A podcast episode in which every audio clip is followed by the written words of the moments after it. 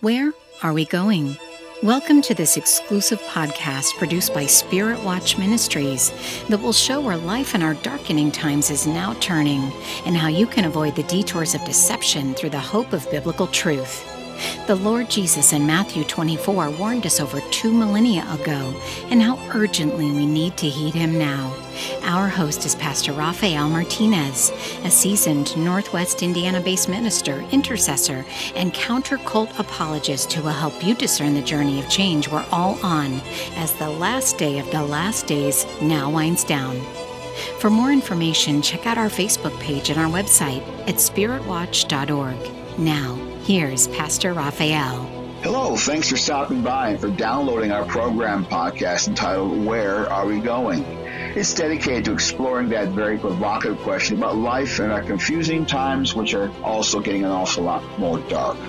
I'm Rafael Martinez, a minister in the Church of God Cleveland movement, and I'm glad you took the time to listen in. This podcast is one of the services of Spirit Watch Ministries, an outreach of discernment in our deceptive world that has been ongoing since 1993.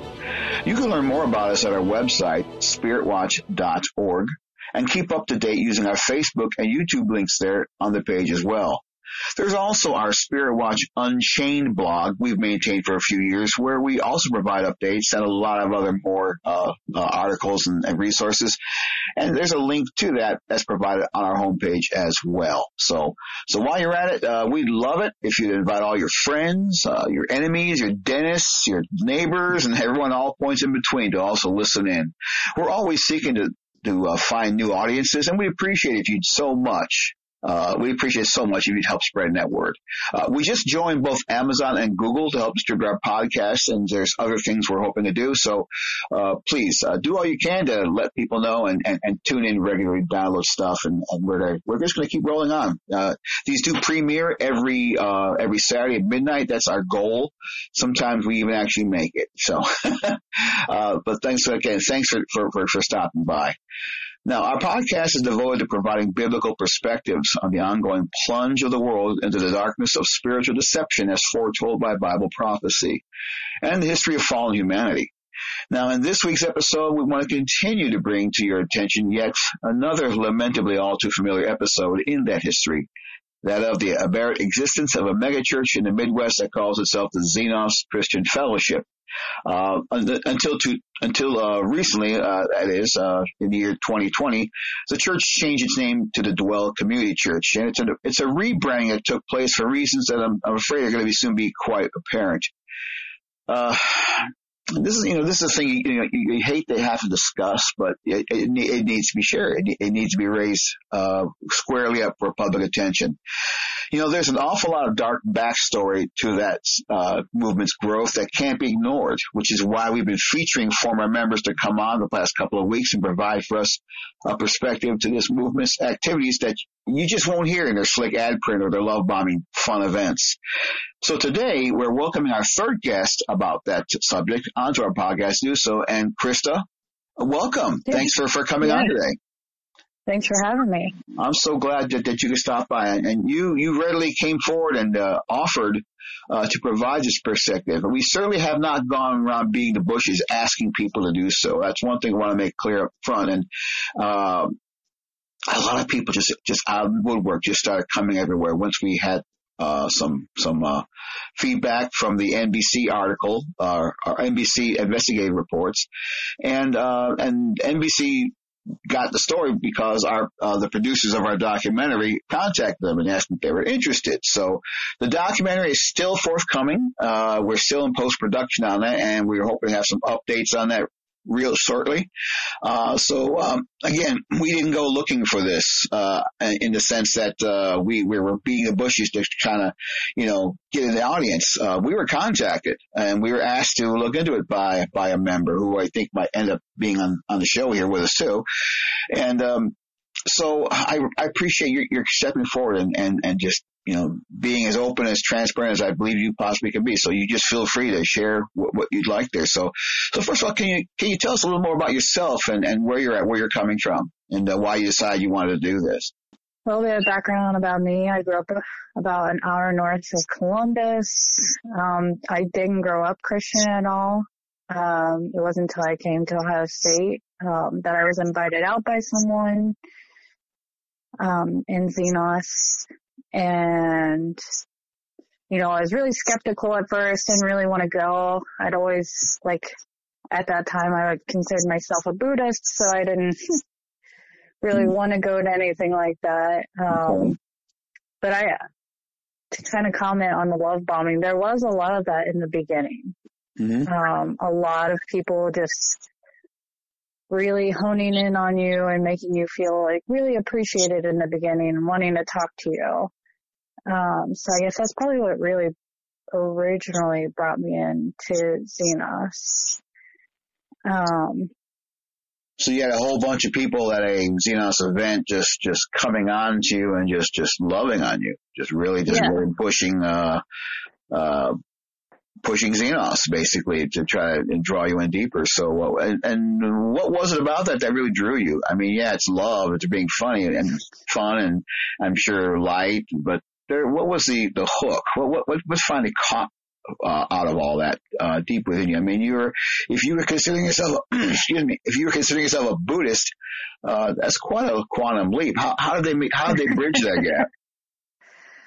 Um, well, they were just really persistent with reaching out to me. Um, at that time, I didn't have a really good relationship with my family, so I think that I was just really vulnerable and wanting to have someone, you know, that would that would love on me and be like a family to me. So Xenos was kind of there for that. You know, Mhm. they provided that probably at that time what I really wanted was Right. like connection. Right. Right. So they just uh became the family that uh you you hope to have. And they and they Yeah. represent themselves as, you know, a place that you can find that refuge. So so that's that's fully understandable and that's typically how, how it begins with a lot of people, you know. Uh Xenos does appeal to felt needs. And and and so does any other, however, group that seeks to recruit people. And you know, and that's not altogether wrong uh, certainly uh, having family is, is it's a deeply felt need, a, profound need uh, for so many in our fragmented society. Um, but um, but sometimes, like I said, uh, in the middle of all that, you can get very easily lost in um, the hunt as opposed to really what what it's all about, you know.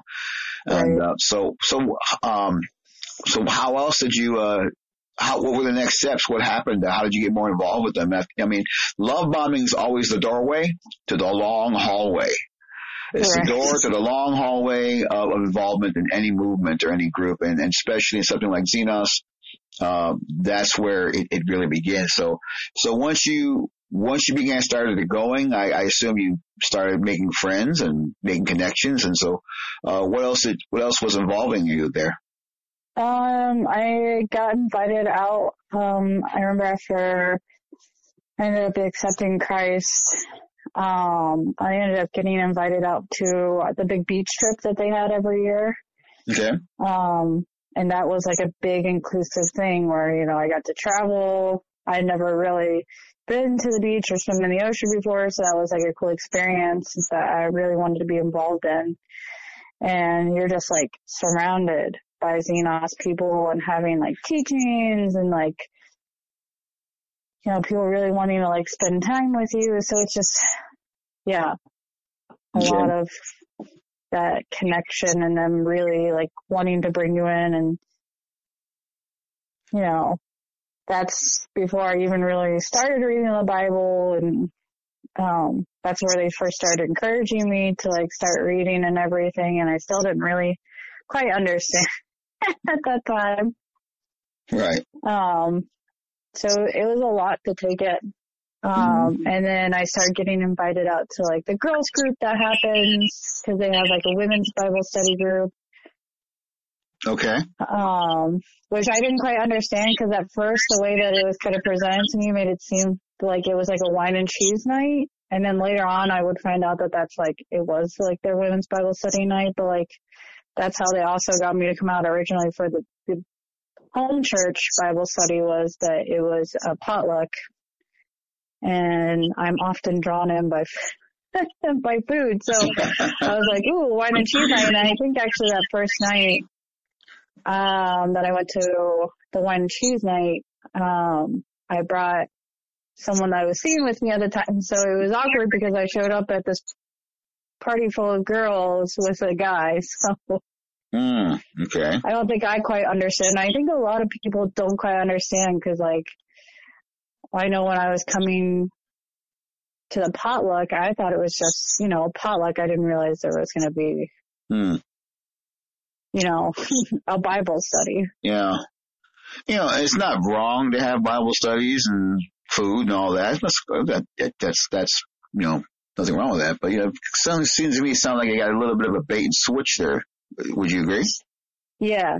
Yeah. That's what I would say. Yeah. So, and, uh, that, again, that's what typically happens. And when you recruit it, sometimes all that love and all that concern, and all that uh, attention is just a little bit insincere because it's got a motive. It's got a, it's got an agenda somewhere. And, uh, you might argue it's a good agenda. You're trying to help somebody, but then again, you know, you, I think certainly being upfront and honest with where you're coming from, I think certainly a lot more say there than just doing what they just did. So, Yeah. so um, you began studying the Bible for the, I think, well, for the first time, and started reading Scripture and hearing their presentations of of, uh, of the Christian worldview and the gospel there. So, um, what was that like? Seeing you had, you know, didn't have that, you know, that uh, that that background for that. Well, what was that like? How were they presenting it to you in, in a way that that really connected with you?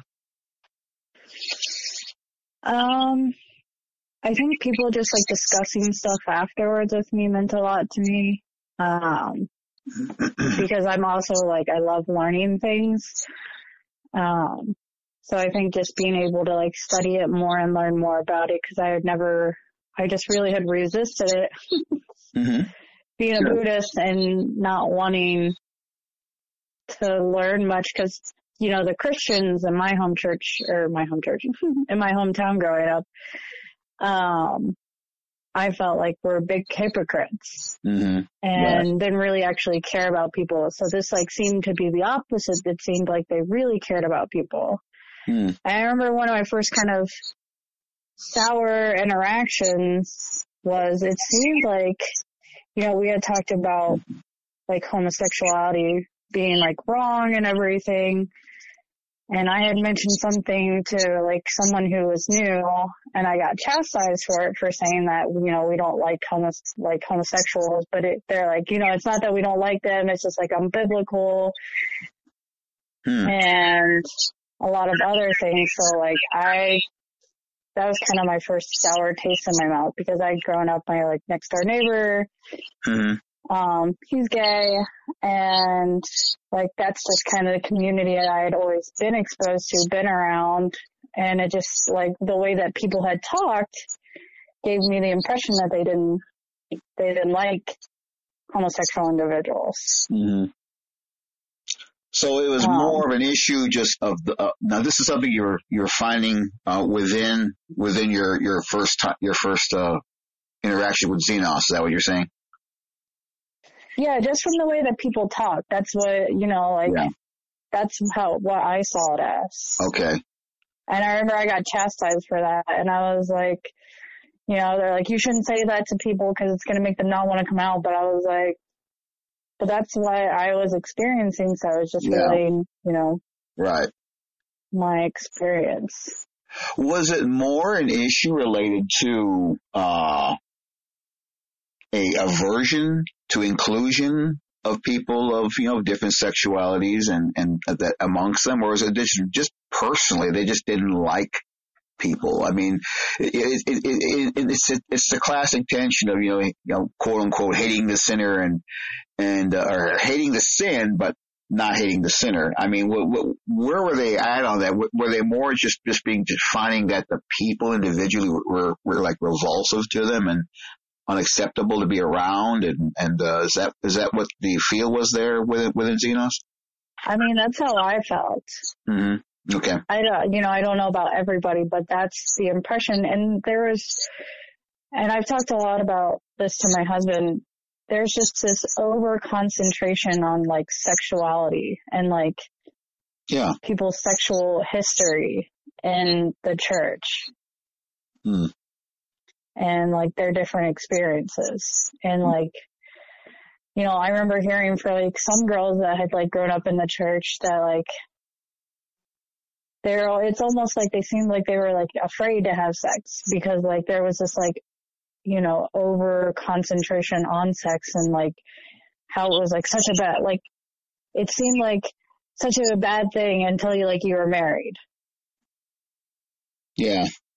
And then suddenly you're supposed to just, you know, go at it, you know, like you're supposed to as, as, as a husband and wife after you've been, after you've heard about something that's been so shamed in, in your mind, you know, that, that, that the act is, is wrong. And, uh, it, it's easy to lose that distinction, isn't it? Yeah.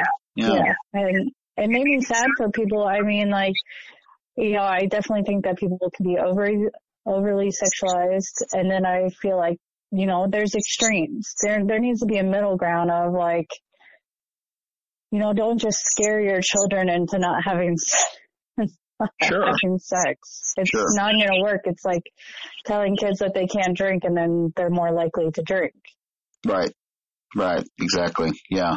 Was this something that you started hearing? I mean, th- th- this is just as you're getting more involved with them. Uh, was this something like a tone, I would say, that, that was set within the interactions in, in home church and, and in the Bible study groups when, when, if sex came up, was it automatically put in a negative light of, of some sort? Was that, is that what you're, what you're kind of uh, inferring here? It's almost like it was idolized. Like it was this like untold thing. hmm Like, oh, married people get to have that.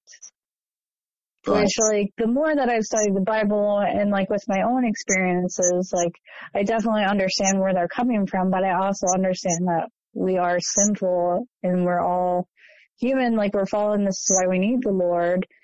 And like not everybody has that same experience and some people are exposed to that kind of stuff Yeah. and like they can try their best, but you know, people fall into sin and that's not a reason to kick them out of your church. Right, exactly, exactly. Regardless, right, and and it just seems to me like you- you're like the third person, not not the third. Well, you're uh, you're you're the third person we've had on our on our podcast here who has uh, mentioned that very thing, and and that's just here in the podcast. I've talked to a lot of people uh, in the past few months uh, who've just just come out of everywhere to kind of kind of share their stories, and we're probably going to be featuring a lot more of those to come, uh, simply because you can't ignore those voices. And, and that seems to be something that they are all saying is that, like you said, it, it, when it came down to discussing iniquity and sin and weakness, uh, sex just seemed to have this like, this, this, this upper layer,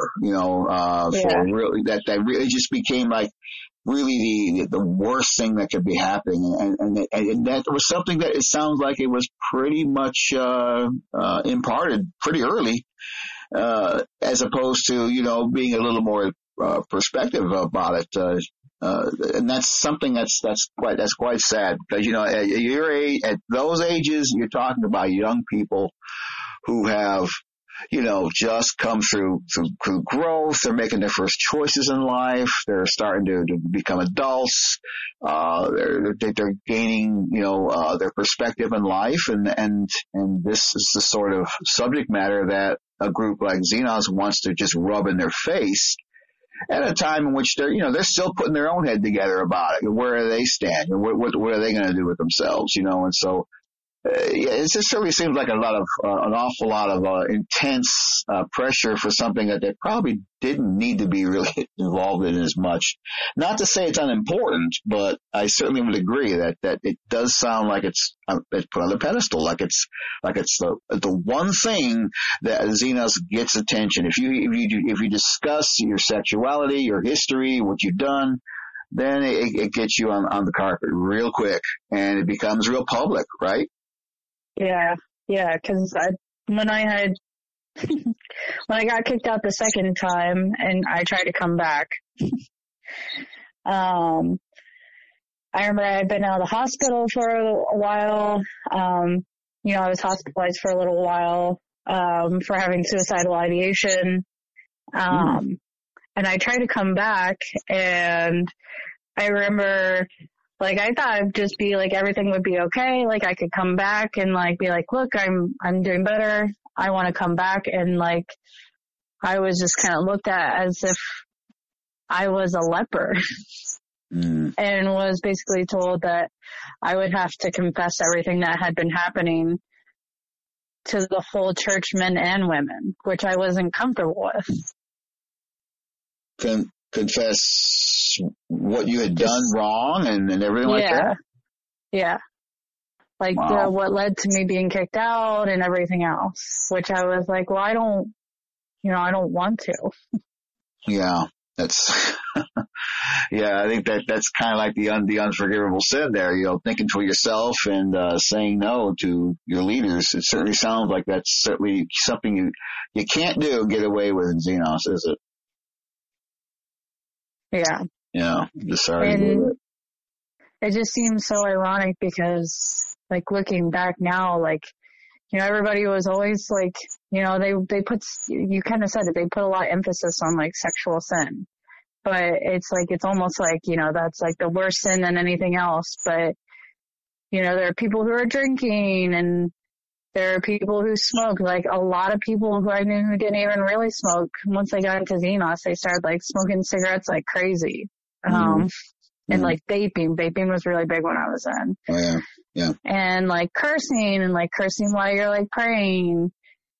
Um, and now when I go to church, you know, I really like to reserve that time for God and I try not to be, you know, like, I don't know, like cursing is just so different from what like the Lord really calls us to do.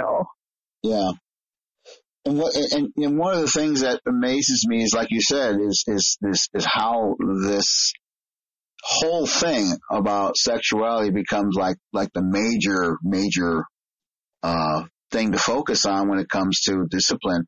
I mean, what about the things uh, you know the more prosaic, the more ordinary things like uh, like hating people or having jealousy or being greedy or being lazy?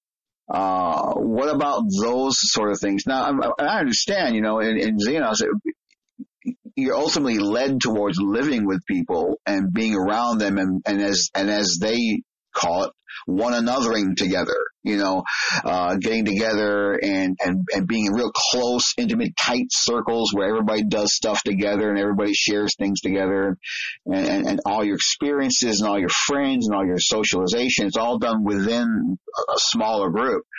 So, and I do know, look, like, like, like you mentioned, we're all, we're all people in need of a savior. You know, we are, we are all weak people. Mm-hmm. So, uh, and our dark side, our fallen side is going to come out. And, and, and, and frequently, you know, in interpersonal, uh, rivalries and, and issues and diff- differences, that comes out. And, uh, so, so Xenos didn't really focus as much on that kind of thing, I, it sounds like, as opposed to really focusing on making sure you're there, making sure your attendance is there, making sure you're inviting people, making sure you're doing all you can to make the group more cohesive and, and, and seem so obe- and, and make yourself more obedient to them as opposed to what I would think is the most important thing as, as becoming more like Christ. Yeah. Well, and, and that's the, that's the other thing is there's just so much like time consumption by it that you don't really have time for for anyone else. Mhm. So I had friends and friendship and like family members that like, you know, would mention to me that it just didn't really seem like I had time for them. And then I felt like pressure to try and get them to accept Christ, which I, I do think it is important for like my family to know God. Mhm. Um, but I also, you know, I, I know that some of my friends are like, oh gosh, I don't know if I want to hang out with Christa anymore because she's every time I try and hang out with her, she's trying to invite me out to this, Mhm. this Yeah. stuff. It, it sounds like you just can't be yourself among family and friends who aren't involved. You just always have to have this hook in you, just this, this, this, this driving, uh, coercion, uh, uh, uh, uh, no, wrong word, this driving compulsion to reach out and get them involved. And, and that's, and that's, that's something that again was another tone that was struck pretty quickly, I guess, within the time you were there, just starting out, right? Yeah. Yeah. So tell me a little more about, okay, you guys started getting involved. Uh, you, you started doing home Bible studies and, uh, was at any point, did you ever actually, uh, make the big jump to actually live in a ministry house or, or how, how did you proceed, uh, with, with your, with your time there?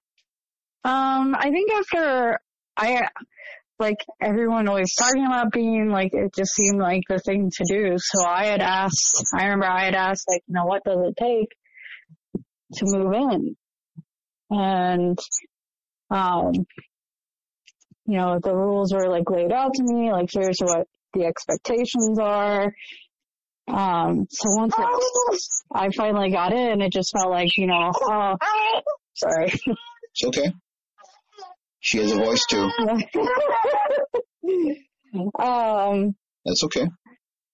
so, you know, I just felt like you finally get in with the in crowd because like you weren't really in unless you were in with the in crowd and moved into a ministry house. So, you mm. know, I felt like there was a, you know, it wasn't like people said you had to move into the ministry house. They never said you had to move into a ministry house, but there's kind of like that unknown precedence there to move into the Yeah. ministry house. It's like a social strata then. Yeah. So you re- you really were moving ahead. You really were, were hip if you uh, were like really one anothering, just being together in, in that in that Yeah. context. So so uh, after you did so, then uh, uh, uh, can you can you share uh, how that went? Who you le- can you share who you perhaps uh, you don't have to even identify them if you don't want to, but uh, what leadership groups you were in and, and what you were involved with, and then how long that uh, how long you're actually uh, with that. Um, yeah, so I was part of Home Church United or HCU, um, Home Church, and I was part of Rogue. Um, those were like the two main ones that I was really involved with. Mm-hmm. Uh, cause there was just so many, like, that was the other thing. It's like your home church would split and then all of a sudden, you know, everybody's crying because you don't really hang out with those people anymore. It's like emotional. Yeah. And they're like, oh no, it's really good because we're like growing. But then it's like, you know, don't hang out with this other home church too much because like this is still your, this is your home church now. So you really need to invest in these relationships. So it's like, that's Mhm. weird. These are still my friends. I still want to Yeah. hang out with them. And, you know, like at one point, one of the ministry houses I was living in, there was 11 other girls. So there was 12 of us all together living in the same house. And I Mhm. knew like our leaders were having a hard time sometimes getting a house because like some of the landlords started to get smart to, to Xenos. Like they knew that there was going to be more people. So Mhm. they were kind of leery. And also, ministry houses were, this is the one thing that I remember I brought up to leadership is like, I don't like the, the way that, um, people treat their ministry houses. Like, they'd just be trashed and like, you know, you'd have home church and there'd be trash everywhere and like, people would be like roughhousing and they'd break stuff and it's like, Wow. you know, I feel like, like the Lord asked us, like I know that it's a sinful world, but the Lord asked us to take care of the things that we have, and it doesn't Right. seem like people are really taking care of things. And another thing, when I lived in a ministry house, like people would take your food or like use your stuff without asking, hmm. Wow. or there'd be like chore charts and like people would have to do chores and if they didn't do the chores they could get fined. So like some people were okay with just getting fined. Well the person who had to do the chore next, like if there was dishes, like it got double the amount of work. Hmm. Right. So it was just like little things like that that really irked me. Right. Well, it sounds like stewardship of, of sounded like something that needed to be certainly more focused on. I mean, I mean that's part of, of of character, you know, who you are, you know, knowing that you're responsible living with other people in an arrangement like that is why you're supposed to be there. I mean, uh, aren't there supposed to be like uh, uh, covenants or pledges you sign, documents uh, on paper that you, that you're going to all share together? uh, and, and, and be living together. I mean, don't they, don't they, uh, cite those? don't be, I guess people just figure it's just another, another form to sign, you know, a lot, a lot of college students in their defense just typically get a lot of papers to sign, you know, so, but, yeah. uh, but really it, it just came down to that people just seemed to be pushing the limits on that, right? They just, the envelope was, was something that they feel they could push and, and almost do as they please in, in that, and, until the whip got cracked. Yeah. Oh. I would agree with you. Yeah. So, okay. Well, uh, as you went on, then you, you're involved with those groups and, um, what were some of the good things about about. I mean, we. I, I, I don't want to be accused of, of being just here to, to muckrake because that's not my concern. I'm just yeah. here to have truth told. But you know, I do know in any in any instance in any instance where people are are in movements like this that end up becoming things they need to leave from. There's there's never always if never, nothing's ever entirely always evil.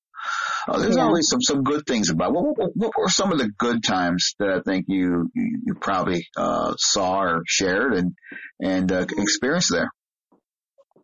Um, you know, um, I'm still, um, you know, I think you and I have talked about this. I am glad that Xenos uh, brought me to know God and gave me that relationship with Him. You know, they they sparked what would eventually become a fire for the Lord.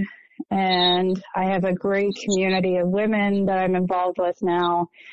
Um, thanks to them, um, that are, aren't part of Xenos, but they're part of my church that I'm part of now. And I'm just, I am really glad that I have the Lord in my life. And I do still, um, talk to my old discipler. Um, you know, she's one of the only people from the church that still talk to me. Um, mm-hmm. I still like love and care her about her a lot, and I know that she cares a lot about me too. Sure. Mm-hmm. Um, you know, she still texts me. I know she's going through a lot right now for herself personally, but I still, you know, I told her like I love her and I miss her and like I'm still here for her. So, yeah, you know, she's always been someone who I still care a lot about in my life. Mm-hmm. Sure. So there was community, obviously, and of course, you know, uh, there was faith that was brought into your life, and and and uh, faith centering around that community. Um. So those are those are not bad things, and and that's and again, that's not the issue we're here to fault, but it, it is sadly some of the things that have gone on beyond that. As I said, the uh, um, the dark backstory to all that that unfortunately has made Xenos uh, out to be what it really I really see it is. If it's not a cult, as I tell, as I say to people, if it's not a cult, then it's definitely an abusive church because it seems to be devoted to perpetuating uh, the dynamics within it that uh, that that make things so intolerable for people. And uh, as I've shared in the past, we're not interested in burning it down. We just like to see a change. I would like, I would love to see that process start, but I, I have no I have no illusions. I'm not holding my breath at this point. So, uh, yeah. but who knows though, you know, God's bigger than, than either them or us. So, um, so anyway, uh, while you were there, some of those good things, uh, that you felt were needful for you that, that enriched you, that, that helped you make who you are now. Uh, what were some of the other things that unfortunately for you, uh, began to like really become, as I mentioned last week, the bumps in the road? Uh, what were some of the things that really began for you, not really, uh, that began for you? Let me, let me rephrase that. What were some of the things that you began to experience and see and note while you were in Xenos that really began to uh, not add up, that were beginning to really uh, help you to really think about reconsidering your involvement there or getting a new perspective on it? Um, well, Xenos would, I feel like a lot of people know them also for like their parties. They would throw these huge parties and like, I remember people would get like, like there was all these people and there would be drinking and you know, they're like, oh, don't expose the high schoolers to this stuff. But then they would, like, high schoolers would get invited because they're, they would intermingle like high schoolers with college kids and like, that's kind of on them. I feel like hmm for for bringing in high schoolers to mix and like hang out with college students. Yeah. Like that's a natural thing. Like yes, guess what, everybody? College students drink, Mhm. And if you bring out high schoolers to their parties, you know they're going to be exposed. They're hanging out with these kids in college who they may think are like really cool, so they'll start to idolize them. They'll see them drinking, they'll see them smoking, they'll see them cursing, and think that's like, you know, that's what I want to do. hmm And I saw that when I was in there. And, um, I just, you know, I understand like high school ministry and like, but I also didn't think that like bringing high schoolers to hang out with college students was an okay thing to do Yeah. in my mind. Yeah. It just like seemed kind of inappropriate. And I'm sure human nature being what it is, it possibly became inappropriate. I'm not going to infer anything, but you know, at the same time, I've heard more than enough stories about how high schoolers were, would come to these parties and were and were allowed to drink and get Yeah. involved with things, and that uh, that you know that drunkenness would ul- ultimately you know possibly come over a lot of people, and then you know when you you get drunk at a party, look, you just do stupid things. I don't care what you can hold a Bible in your lap and still cuss like a seaman. You know, it's, it's just it's just how it is. Uh, you know, I you know I've been in ministry for a long time. I've been I'm I'm, I'm of a certain age. I'm 62. I look I look just it's just something you expect. Think things are just going to go south when you start drinking and and other things. So. What what else did you see? I mean, what- I mean, what perhaps in your own perspective, in your own experiences? I mean, you, you mentioned the fact that you had an opinion that wasn't uh, often welcome. Apparently, you, you, you seem to hold minority opinions, uh, for lack of a better word, that that that kind of rubbed people the wrong way. And, and what were those some of those minority opinions about that that kind of really uh, upset the uh, the apple cart there among leaders in the groups? Um, you know, they had training classes that I would, uh, for like their leaders. And this is something my husband and I have talked about. Their leaders were all still kids for the most part. They were like younger people. Right. You know, they were, and not to say that people can't lead other people, but now having more mature, older Christians in my life, I think I see why, like, I have a pastor now that I go to. I see why, you know, I have these older women in my life, whereas, like, I would have leaders that were younger than me, and they would, sometimes they even, like, talk down to you because, like, you know, you're not married, so, or you, you know, this, that, or the other. So they kind of would talk down to you, but it's like, you're younger than me. Yeah. So they were And- they were more peers as opposed to being uh, mentors. You know, Yeah. I mean, it's, I mean that's that's pretty bad. I mean, uh, the, I believe there's a verse in the Bible somewhere about how uh, those who want to say to be bishops and are not to be novices, lest they be lifted up in temptation. And unfortunately, that's what it sounds like was going on there. Yeah. And it, it just makes me, makes me sad, you know, because, um, kind of going back like on the homosexuality thing, one of my, one of my best friends, um, now she's bisexual hmm and, um, I still love her and it doesn't mean I'm going to be any less of a friend to her. And I know for them it wouldn't be any less, but I'm sure that if I was still in Xenos, I really wouldn't hang out with her or I'd just be constantly like bombing her with like scripture as to why she shouldn't be dating a girl right now. hmm Right. So I'd be lifting her sin up above mine. And that's, that's another thing that I just, you know, I just lifting other people's sin up in hmm front of everybody. And you know like we would have our prayer meetings and it'd be like oh this happened. And it'd be like something really personal about someone. And i was like oh maybe we shouldn't. Wow. you know maybe that's between like you guys. And maybe you should just say like there's a lot of stuff going on in their life. Yeah. or not like the, the one year at the beach trip, I, I don't know if anyone's talked about this, but the one year that I went, someone died. Mm. Um, they drowned and Was that crazy? that was, I didn't know him.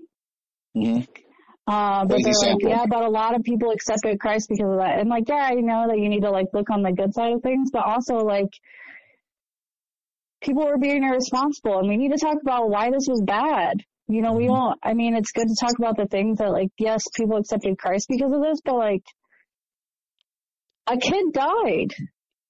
And that's crazy. Oh.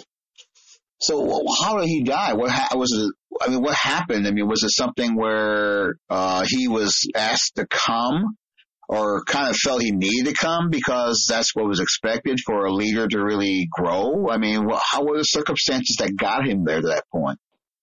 I mean, Like if you're you. involved in Xenos, like a pretty like consistent member, it was pretty much expected that you should go on the beach trip. Um, that way you can have like more intimate fellowship time with people. And there was warnings. I remember there was tons of warnings like saying like don't go out in the water. The rip tides are really strong. And a bunch of guys you know, still went out anyway and were out swimming around and he got pulled under. Um, and unfortunately he ended up passing away because he got pulled under for so long that I think they tried to like revive him. It was like a whole thing. And people were like, yeah, but like a bunch of people accepted Christ because of this. And I was just like, so yeah, that's good that people accepted Christ, but someone lost their life because you were letting people be irresponsible at the beach. I know that we mm. can't control people, but you need to like, maybe you guys should have hammered it in more to these instead of just letting the guys kind of go crazy. Like, you should have been like, hey, it's dangerous out there. Yeah.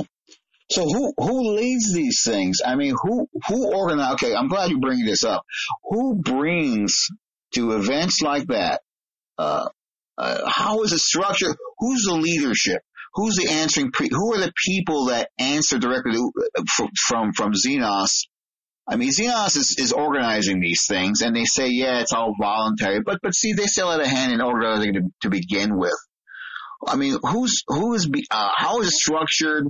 Uh, uh, how are student leaders involved? Can you get, give, me some kind of uh, background on that? Because to me, that's like you said, a very very important point. You think if you're you're at a place where leadership is being curried and being uh, cultivated, that that sort of thing would be in place. That there certainly would be a lot more accountability for that. But it doesn't seem like no, it's not. Yeah. I mean, so you had like spheres and it's all like, unless you're really into Xenos, like my husband wasn't, I guess I always say not as in as far as I was.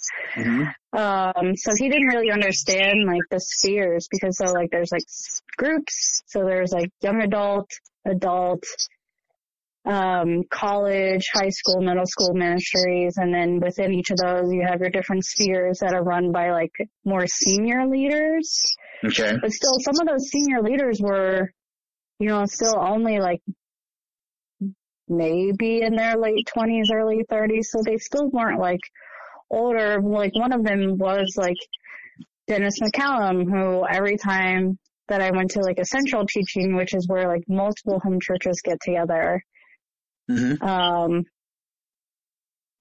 and then like hear like a senior sphere leader teach, um, he just always sounded really kind of like off his rocker to me. like I, I remember I got, I got a little chastised a few times of being like, he's weird. There's something weird about him. And they're like, oh no, that's just Dennis. That's just how Dennis acts. And I'm like, hmm, that's no, there's Yeah. something off about that. Right.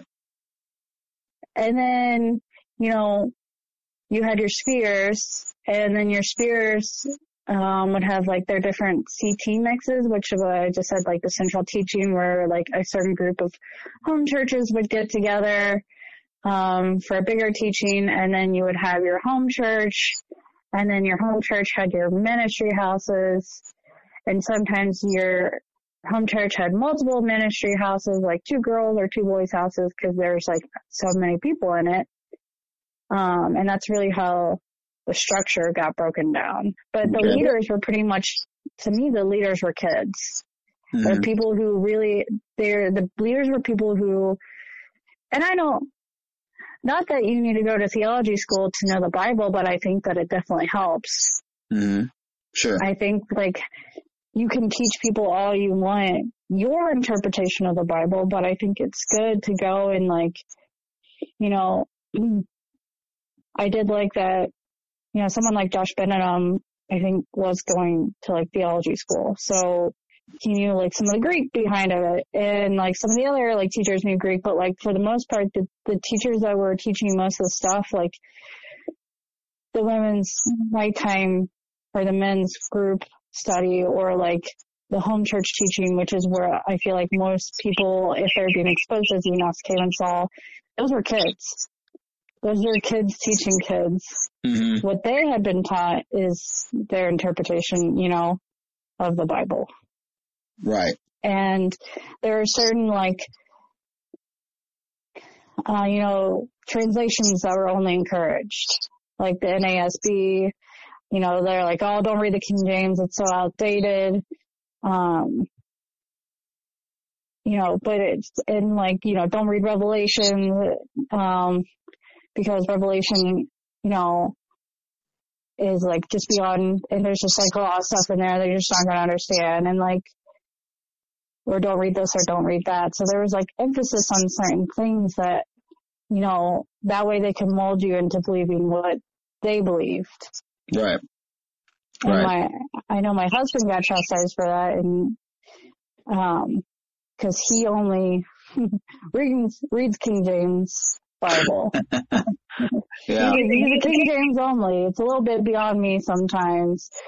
Um, but the Lord has gifted him with a, a good understanding of that. And I remember that he got in trouble for like bringing or like pointing stuff like that out of being like, well, actually, if you know like the Greek behind it, then it doesn't mean that. Um, and I guess like he said, like teachers would come up to him afterwards and be like, well, you're not wrong, but also like don't bring that up because like that's not what we're teaching. So he, would, that so he would affirm biblical truth correctly, and they affirmed him privately, but then they also told him, but but but, but don't show us up no more. yeah, Wow, unbelievable. wow. So, so really, what you have, and, and these teachers that, that he would that he would correct were the, were these are the same these are the same people, the same uh, demographic, the same uh, maturity level that you just mentioned. They were all peers. Uh, they were young Yeah. people in they were they were in their twenties or you know and and and and just and just really had very limited life experience, had very limited uh, time in, in understanding and interpreting scripture for a Bible study to direct people's lives. And yet you had these young people involved with this, and these are the same ones that led uh, the uh, the beach trips, right? yeah, oh yeah, So there were no senior leaders like somebody in the 40s or somebody somebody who's been in the church for a while that go on these trips. They just give them a give them a charge card and and uh, and tell them just just go on, take off, have fun. Oh, by the way, let's let's keep let's keep building the church. Let's keep getting people numbers up. Yeah, That's what it sounds like, and that's why there was no oversight. There was no. Uh, no, there was. Let me just say this: there was limited oversight, apparently, at these at these uh, functions, which allows some of the these, the craziness to go, which up to and sadly included uh, the loss of life. yeah. You know, and it's maybe a bad comparison, but it's almost kind of like Lord of the Flies. Mm, where you have a bunch of kids leading kids. And you know, like obviously there's always someone that's going to take more so leadership, but you know, people with limited knowledge or limited exposure can only have so much experience and the, that's the experience that they're going to go off of. yeah, That's the thing that they've been taught. And like to them, this seems like, you know, the best thing that they're doing for you. And like maybe in their mind, that's what they, they're thinking, but without having, you know, even like the Bible mentions that, like, older women need to teach younger women. So like having, you know, it was just all kids. Like now having like older believers in with me who have that experience, it, and maybe they don't think this, but it really does. It makes a difference. It surely does. Absolutely. It's foundational to Christian formation that, that, that somebody who is more experienced teaches someone who is not. That's what discipleship is. You know, you, you sit under someone who, in, who leads you in the name of Jesus to become a, become more like Christ by his example. But not everybody can do that if they're all at the same level. You know, you gotta have somebody pulling somebody else up. That's just how it is. It's, it's not a bad thing to do. I'm not saying people who do it are wrong, but you know, I mean, th- this is what my degree is in. I'm, I'm, I'm, a, I'm, a, I'm, a, I'm a minister who has studied and is degreed in Christian education and biblical studies. And this is what I've, you know, one of the things, the foundational things you learn really quickly is that, uh, you, like, like you said, if you have a group of people, um, of the same age and, and, and, and there's no clear leadership, you know, the group's never going to rise any higher than the highest person. And if that yeah. highest person is appointed and isn't necessarily experienced or gifted to lead, then you got a problem. You got some very serious problems that, that can come up really quickly. And unfortunately, that's what you're telling me, and that's what we've been hearing. Uh, yeah. and, and I'm, and sadly, it, uh, it costs some lives. And that's, I think that's a pretty, pretty serious thing to do. So, so we began seeing these things. And, uh, so what were, what were, well, what, at, the, at that point, um, what, what was at the point which you began really realizing that uh, you know maybe you just need to reconsider your involvement here altogether? What was the point at which you, in which, as they say, uh, the straw uh, broke your back? Um, so uh, I got kicked out twice. I'll be really frank with you. It was over sexual sin. Um, and um, after being kicked out the first time, I have really dealt with bad anxiety and depression my whole life.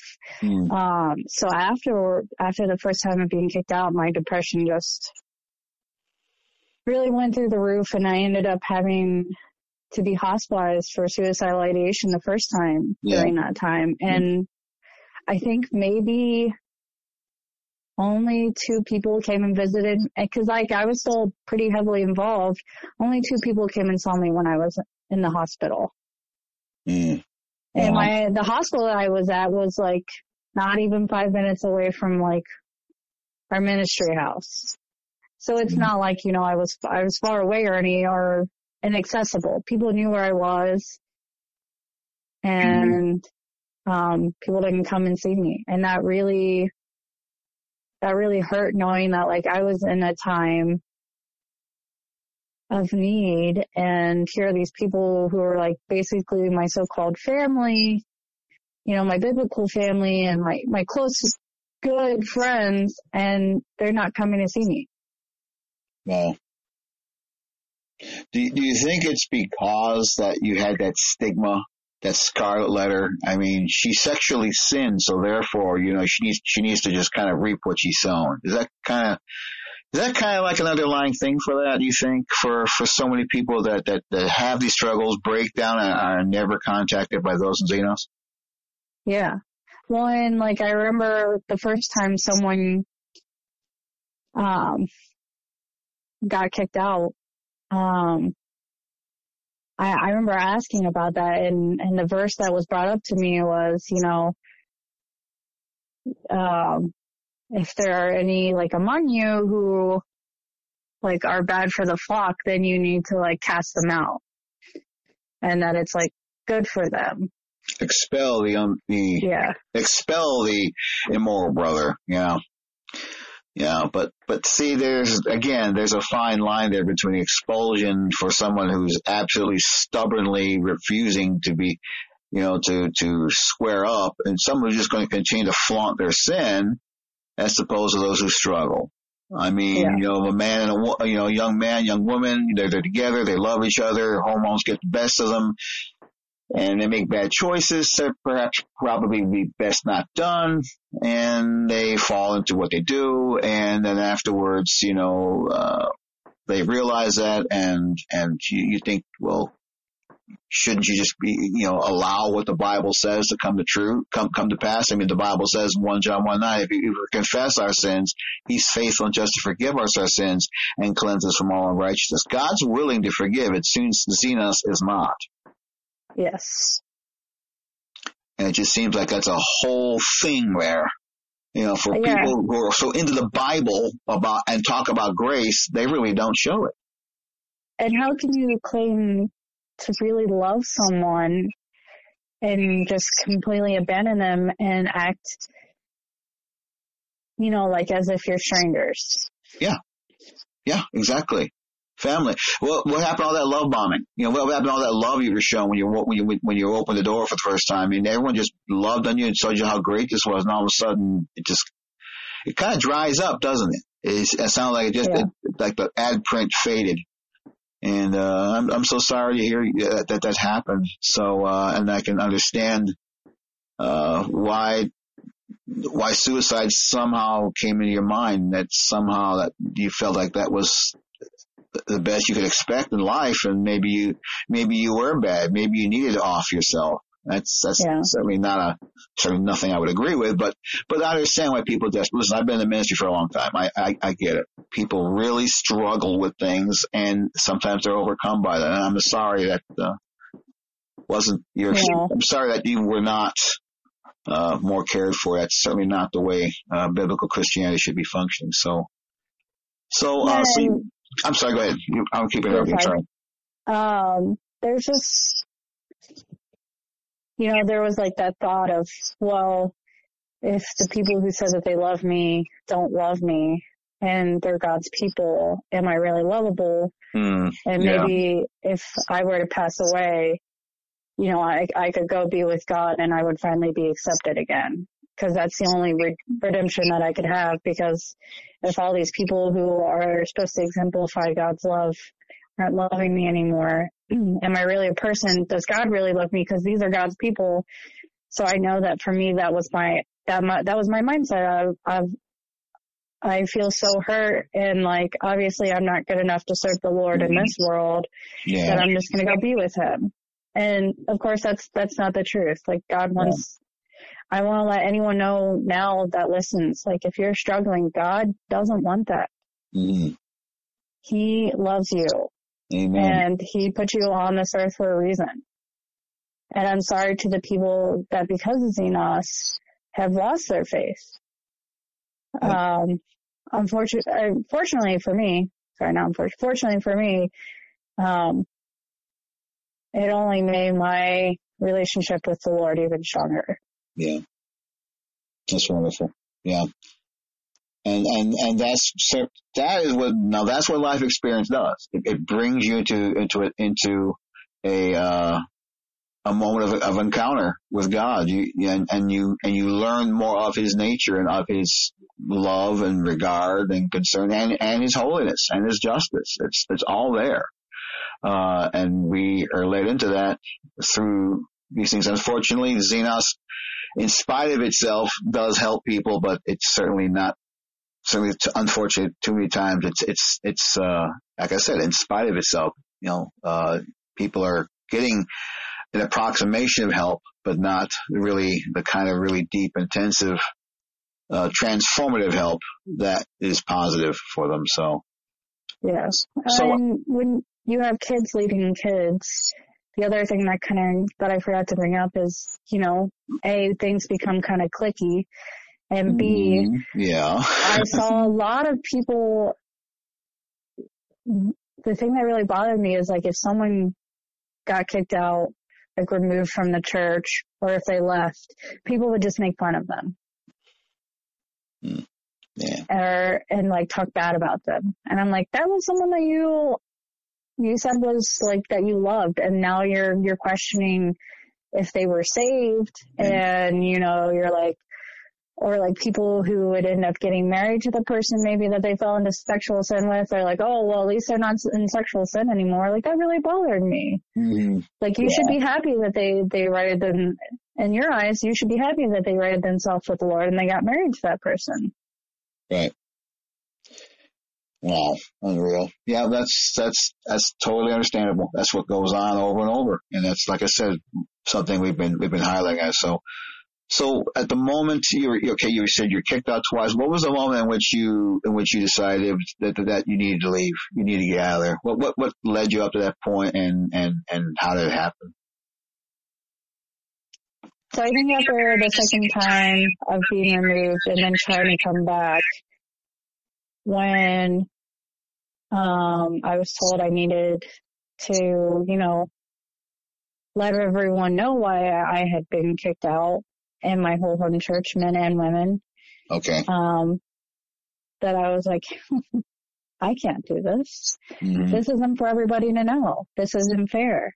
Okay. So that was the moment. That was the breaking point in which they said, okay, you're not coming back until you tell everybody exactly what you did with who and for how long and whatever it was and confess yeah. all that gory sin uh, out to a mixed company of all people, not not not even, not even a, a discipler to a whole bunch of people who are supposed to become the you know the your your peers. Uh, so that really what was it for you? What, and that you, so you, you didn't go back, and uh, what happened after that? How, how did you how did you handle all that? Um, so wow. it was all really sensitive still after that for a while, and it took me a little while to go back and and find a new church, but I knew like in my heart, like I knew um that I needed that I needed God. Yeah. That that was the thing for me. I know I know that's not everybody's thing, but in that time, I, it just felt like there was an emptiness. And I just remember the first time going back to church after that. Um, I went um, to a friend's church and I just sat there and I wept after the service because it, it felt so good to be back at a church. And I remember this this woman who I still don't know who she was at that time came up to me saw me crying after the service and just sat and was like, I don't know what, you know, I don't know what's going on and I don't know why you're hurting. She's like, but I just, I just want to pray with you. And that was, that was at Life Point Church. Um, and that's the women's Bible study group that I still am still close with everybody there. Um, I don't go to that church anymore, but that church really brought me back into the Lord and I just, I wept because, and these women have affirmed me since then that like, you know, you, you are a woman after God's heart and like just because you, you've fallen and just because you have sin doesn't, you know, separate you from the Lord. And I, I, you know, even when I was in Xenos and it's still my favorite verse is Romans 8, 38, 39, you know, like mm-hmm. it, it lists all this stuff and, and nothing can separate you from the love of the Lord. Right. Nothing can separate you from Christ. Absolutely. Right. And, you know, I've had this overwhelming support from, from older women in the church that are like, okay, yeah, like, you may have fallen, but like you get up and you, you know, you talk to God about this and, mm-hmm. you know, it's not like you're purposely like being outright against God. Like you're human. Right. Exactly. Exactly. And I just, I remember I just sat there with this group of like older women because I was like, well, I'm, I'm just not, I'm not good enough for God. And they're like, no, you are. And I just, I just broke down and just wept. Yeah. And it, it was so, so good to know mm-hmm. that like just because Xenos didn't think that I was good enough for God or to walk in his path doesn't mean I'm actually not good enough to walk in, in the Lord's path. Amen. Yep. So true. Because as I've said often, you know, I am reminded of the fact that, and, and, and being this is Holy Week, ending, yes. uh, we need to be reminded every now and then that we are people in still need of a savior. And, uh, and, that, and that salvation, as Jesus said, comes through no other way except by knowing him. He said, I am the way, the truth, the life. No man comes to the Father except by me. There's no room for Xenos in there, is there? Yeah. yeah. There's absolutely none there. there. There's no no church, no man, no apostle, no spear leader, nobody. No no one has room in that verse anywhere except except Christ. He is the beginning and the end of everything.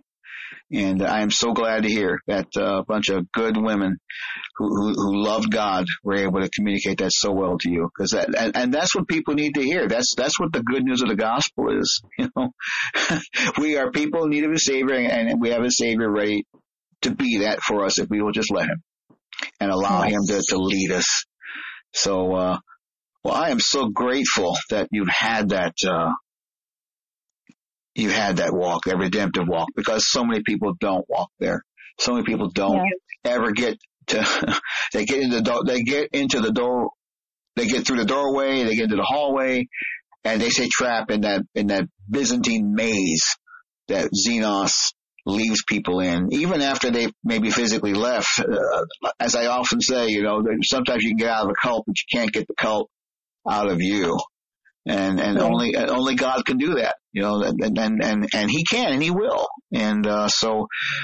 Well, is there anything else, perhaps, I think maybe on your heart or mind, you'd like to share with people there uh, about your journey out, and uh, your journey, your journey in, your journey out, and and where you maybe there's something, or you maybe would like to say to someone who's who's listening, who might be in Xenos, who's been hearing all these things and and really their heart's probably beating a lot faster now. They're probably swallowing hard and, and, and they're seeing that, that, that, that they've been where you are. Is there something maybe friends or family you maybe would like to share to people as, as, as we, as we wrap things up here? Um, you know, honestly, um, I'm just going to keep saying it. I know Xenos isn't God. And I know that they mean well and they want to they want to really love people um, but god is god. And you really need to read the scriptures for your own really deep deep dive deep into what god has for you because there there's so much more. And if you're thinking about leaving then leave. And just because you leave the you know doesn't mean you can't still have a relationship with the lord and it doesn't mean that you can't have this wonderful life. Um, you know, God has given me so much. And, you know, you don't always have to struggle alone. Those of you with depression or anxiety, you know, God is good, but God also gave us other people and mm. medication for a reason. mm. So don't feel ashamed if you need to take medication for help. And know that God's going to keep being there for you. Mm, um, He provided me with a wonderful husband and now an amazing daughter. Um, God is just full of miracles and he's going to keep on loving you. And even though you feel like you don't want anything to do with God, he's still there for you. And he's never going to give up on you. Right. And to, to the people in Xenos, like, there's no hard feelings. I'm, I'm glad that they, they brought me to Christ. Um, I'm sad for what happened and that people think that it's not okay to still talk to people after they're not in Xenos anymore. But there are those of us out there that aren't part of Xenos that are truly following the Lord and getting a lot accomplished for Him. Hmm. Right. God, God is so good. Remember that. He surely is. And that's what the season's all about. A season of hope, you know. Uh, we're, we're, to carry a cross to glorify God, but the cross should be His that He puts on our shoulders. He's, He says, I have a burden for you that's light. My burden is easy. My yoke is, is light. And, uh, stark contrast to anything Xenos might say or do. It, the Lord's burden is certainly so much better. And uh, I'm so glad that you, you you found that, and and that so many others are still groping for that. Um, and I, I appreciate your time and thank you so much uh, for for uh, for taking our phone call and for sharing as you have. Uh, thank you so much again, uh, Christa. It's it's been a blessing, and uh, I thank you so much for uh, for sharing with us today. Thank you. Thanks for listening today as we explore just where are we going. Prayer is that you have been encouraged and strengthened, and if necessary, challenged in your daily journey through life. Jesus is coming. You can fall with the night, or you can rise with the sun. The choice is yours. You can email us with questions and comments at feedback at spiritwatch.org. And if you need urgent personal spiritual help, email us at help at spiritwatch.org. We look forward to hearing from you. Please follow our podcasting at our Facebook page and our website at spiritwatch.org. This podcast is a production of Spirit Watch Ministries, taking heed that no man deceives you.